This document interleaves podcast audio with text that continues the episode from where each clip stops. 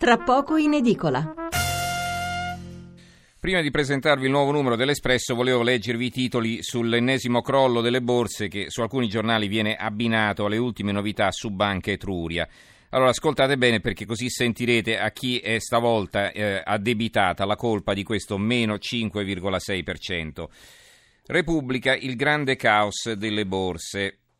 Il sole 24 ore, crollano borse e petrolio, sale lo spread, Piazza Affari perde il 5,63%, differenziale con il Bund fino a 160 punti, bene l'asta BTP. Ancora tensione sulle banche europee, greggio ai minimi del 2003, Eurogruppo, sistema solido, Padoan, i mercati reagiscono al rallentamento globale. Poi sotto il titolo Etruria, al via l'indagine per bancarotta, il Tribunale fallimentare dichiara lo stato di insolvenza verso nuovi avvisi di garanzia. Il commento di Carlo Bastasin, sospendere il bail-in alimenta il rischio sistemico, questo è il titolo. E all'inizio scrive Bastasin, basta crescita globale, calo dei prezzi e mancanza di coordinamento tra le autorità rendono la crisi in corso forse meno grave di quella del 2008, ma ancor più intricata.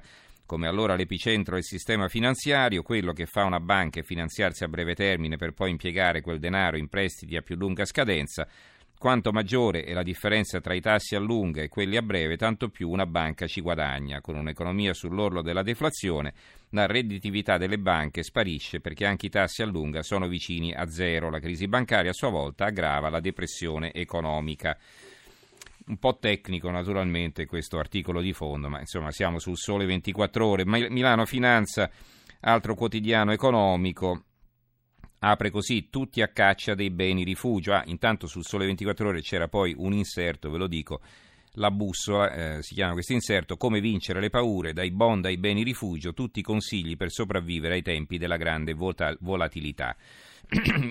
Milano Finanza, tutti a caccia dei beni rifugio, le borse si rimangiano subito il rimbalzo, volano gli asset sicuri, torna di modo l'oro che si avvicina alla soglia dei 1260 dollari l'oncia, ieri più 5%. Piazza Affari cade del 5,6%, abbattuta dalle banche, le altre borse perdono fra il 3 e il 5%. E poi abbiamo, eh, a proposito di giornali locali, il Corriere di Arezzo, eh, banca-rotta e c'è una foto eh, della sede di Banca Etruria, dichiarata dal Tribunale l'insolvenza della vecchia popolare dell'Etruria, la Procura indaga, tremano gli ex consiglieri di amministrazione, tra i quali lo ricordo c'è anche il padre eh, del ministro Boschi. Il quotidiano nazionale, il giorno della nazione, resto è Carlino, apre così. Borse, KO, pasticcio banche, Renzi stravolge l'accordo sul credito cooperativo, un favore agli istituti toscani, Piazza Affari perde il 5,6%, l'esperto per tre anni sarà così. Un altro titoletto sotto questo principale, crack Etruria verso l'avviso a Papà Boschi, dichiarata l'insolvenza. E poi abbiamo il giornale, banche c'è il salva, borse KO, banche c'è il salva amici di Renzi.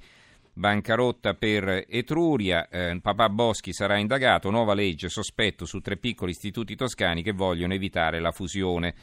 Francesco Forte, l'economista, scrive chi chiede flessibilità raccoglie sfiducia, le borse europee sono cadute con una flessione per i titoli bancari, ma quella di Milano con una perdita superiore al 5% è stata la peggiore per distacco perché il listino bancario ha subito perdite particolarmente rilevanti per banche in difficoltà e banche sane. La ragione di ciò è che Renzi ancora una volta ha toppato, infatti le norme varate dal Consiglio dei Ministri per le sofferenze bancarie hanno deluso banche e investitori. Quelle sui risarcimenti a risparmiatori di Banca Etruria e delle altre quattro banche che si sono viste azzerare le loro azioni e obbligazioni sono state rinviate dando la sensazione di un governo in imbarazzo, mentre il Tribunale di Firenze dichiarava il fallimento di Banca Etruria. E poi il fatto quotidiano. Lotti si fa una banca, quella del Giglio Magico, conflitto di interessi, stravolta la riforma delle banche di credito cooperativo, l'istituto cambiano dove lavora il padre del sottosegretario al centro del riassetto della finanza toscana con Chianti Banca dove arriverà Bini Smaghi, tutto grazie alla nuova legge sul credito cooperativo e a uno sconto fiscale. Poi un altro titolo, Etruria arriva l'insolvenza, il PM indaga, bancarotta, Papà Boschi e compagni. Ancora, e libero la bancarotta di Renzi. Il vero gufo è lui. Il Premier continua a dire che i nostri istituti sono più solidi d'Europa, ma i mercati non gli credono e li puniscono. Ieri il loro tonfo ha trascinato Piazza Affari nel baratro, meno 5,6%. Matteo si decide a fare chiarezza o non ne usciamo. Etruria dichiarata insolvente, grossi guai in vista per Babbo Boschi e compagni. L'articolo di fondo di Maurizio Belpietro, eh, vi, dico, vi leggo l'attacco, gli investitori non si fidano delle promesse di Renzi e se non fosse stato chiaro dopo quanto è successo ieri in borsa è diventato lampante, le azioni dei principali gruppi bancari coinvolti nei tanti, troppi giochi del Presidente del Consiglio sono crollate, alcune con flessioni a due cifre. Certo anche altrove si sono segnalate pesanti correzioni al ribasso, ma Milano, la capitale economica del nostro paese, è andata peggio delle altre piazze finanziarie e ad essere colpito è quel sistema bancario che anche mercoledì sera, quando ha licenziato il decreto di riforma delle banche cooperative di credito, coopera- di credito è stato definito dal Premier il più sano d'Europa.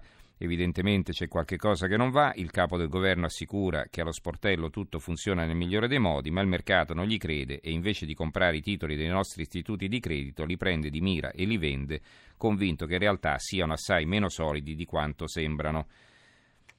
Il manifesto eh, lo spettro della bancarotta fraudolenta su Papà Boschi, eh, Palazzo Chigi trema, è un titoletto e sotto l'articolo di fondo invece sull'andamento delle borse firmato da Alfonso Gianni. La recessione globale è il titolo. Scrive Gianni, la festa è già finita anche se i gaudenti non raggiungevano neppure quel fatidico 1% che separa i ricchi dal restante 99% della popolazione mondiale. Dopo la chiusura in risalita di ieri, le borse di tutto il mondo sono sprofondate, la peggiore performance è quella di Milano, il più 5,03% dell'altro ieri è stato polverizzato da un meno 5,6%. Perdono Parigi, Londra, Francoforte, mentre Shanghai, Tokyo Taipei sono state salvate dalla chiusura per festività, ma Hong Kong ha chiuso con meno 4 e Wall Street ha aperto in forte calo sulla scia negativa delle borse europee, una botta recessiva mondiale. In realtà poi in l'America le perdite sono state marginali, il eh, Dow Jones ha perso poco più dell'1%, il Nasdaq mi pare lo 0,20, qualcosa del genere, quindi nulla a che vedere con i crolli delle borse europee. L'unità borse senza pace, lo spread risale sopra quota 150, Renzi oggi vede Schulz offensiva contro la religione dell'austerità, l'opinione, banche e borsa, la grande bufera, la dichiarazione di insolvenza per Banca Etruria, riaccende i riflettori sulla crisi bancaria e sui danni ai risparmiatori, mentre l'ennesimo crollo nel mercato finanziario torna a lanciare l'allarme rosso sulle crisi in atto. Il Gazzettino di Venezia, Borse, un'altra giornata di passione, dopo il rimbalzo di mercoledì nuovo tonfo, Milano perde il 5,6%, male tutte le piazze europee.